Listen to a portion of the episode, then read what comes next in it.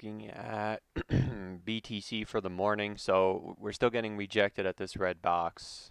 Um, can't really be too bullish till we get over it.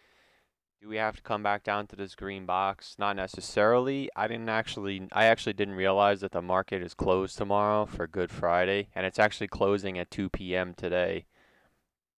I heard um, because of the religious holidays. But that's obviously only the stock market, so Bitcoin can still move down without it. But um, we won't have to worry about SPY getting rug pulled because ultimately it's closed. Um, but you know, nothing has really changed. We're still in something like this. I, I think a break over this 41.3 would send us a lot higher, probably to 42.8, I would say. Um, until then, we're just kind of chopping around. Some altcoins are having decent bounces. It looks like Doge is actually having a nice bounce too. Um, it's not the market's not open yet, so I can't say too much. Today's a big. I mean, I guess I can't say today's a big day because it's such a short day. But the reason I was gonna say that is because the miners are still holding support, and ultimately Mara really needs to stay over this twenty-one dollar range. I mean, if there's a wick down to eighteen, fine, but it really cannot break down below this $18 or we're really going to fall down uh, pretty bad. So where's the futures actually? Yeah, actually it looks like ES is pulling back already. So I don't think there's going to be too much of a move today. Honestly, I, I would be surprised. I, I don't think we're going to hit 36 today.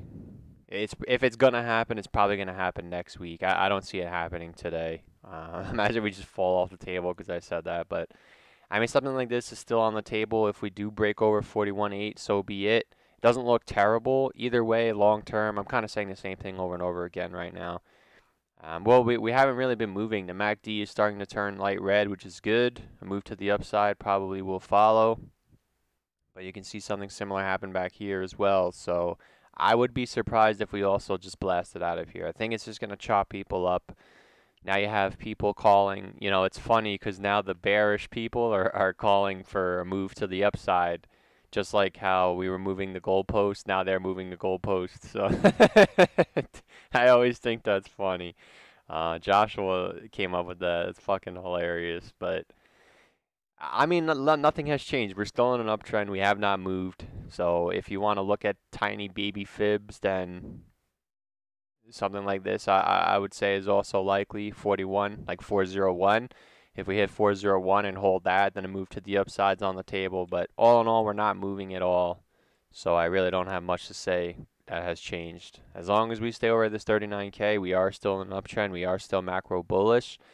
And what's interesting is I, I think what happens here will determine what happens because you can see that you're in a, as I said yesterday, very basic, like two lines um, uptrend.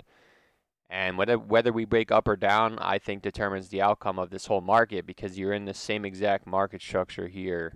So it's going to be interesting to see what happens if this breaks to the upside. Then I would imagine we're going to break to the upside off of this as well.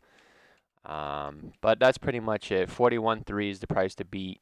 Break over that, and we should start moving higher, especially now that we've had a pullback. But other than that, you know, something like this is, is still on the table into next week. So um, I am macro bullish. I, I think we get a move like this. If we wick down to 36 and change and make it a wick like back here, then so be it. But all in all, this 39K must hold or we're really going to start moving down. So best of luck. Again, just my opinion. None of this is financial advice, and you always have to do what's best for you.